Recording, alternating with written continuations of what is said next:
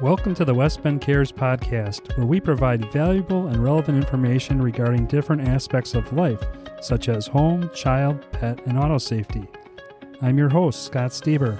The thoughts expressed on this podcast are based upon my opinion and experience, which may not apply to all listeners.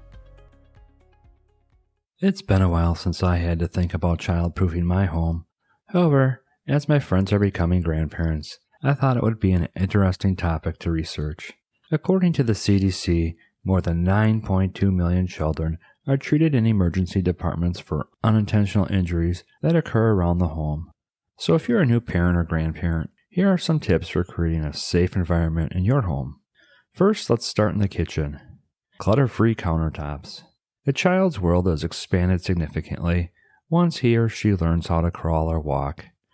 Since a lot of time is spent in the kitchen, it is a good idea to keep as much off your countertops as possible. If you have a pantry or an extra cupboard, store your small kitchen appliances there. This will prevent kids from pulling on electrical cords. Also, keep silverware away from the edge of the countertop. Use the back burners on your stove. Young kids love to reach and pull themselves up on things. By using the back burner, Pot and pan handles will be out of sight and out of mind. Use the middle of the counter. Put hot pots, pans, slow cookers, and cookie sheets in the middle of the counter. Again, this will prevent kids from pulling things down on top of them. Lastly, install safety latches. If you do not have room to store household products out of reach, install safety latches on kitchen cabinets. Today there are so many options. Next, let's look at the living room. First, Secure your flat screen TV. TV straps are available to anchor your TV to the wall or the TV stand itself. If you are securing it to the wall, make sure you attach it to a stud. Same goes for the bookshelf. If you have a bookshelf that is taller than it is wide, secure it to a stud in the wall. Add corner cushions. Nice coffee and end tables can spruce up your living room. However, tables with sharp corners can cause serious injury if your child falls, cover the indoor ice rink. If you have hardwood or ceramic tile floors, they can be very slippery. To soften the blow from a fall, you may lay down a rug. However, unless the rug is laid on a non slip rug pad, the rug may still move around and cause a fall. Lastly, install outlet covers. When my kids are small, I use plastic plugs in the outlet. They worked fine for my family.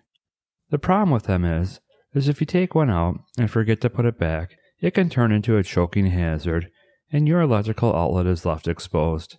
Today's parents and grandparents can purchase self-closing outlet covers. When the vacuuming is done, you can unplug and move on to your next chore. The outlet automatically closes for you. In regards to the bathroom, consider an anti-scald faucet. Water heaters' default temperature settings range from 120 to 140 degrees Fahrenheit. If yours is set at the high end, 3 seconds is all it takes for a serious burn. Anti scald faucets can take the guesswork out of bathing your child by providing a consistently safe temperature. Another alternative is to turn down the temperature on your water heater. There are many hazards in an everyday bathroom, so if possible, your best bet is to keep the door locked. The bedroom. Install window guards. If you live in a two story home and like to keep your windows open on nice days, window guards are necessary. The screens on the windows are flimsy and were made to keep insects and other debris from entering. They were not made to support the weight of a child pushing on them. I hope you enjoyed this podcast and will join me next time.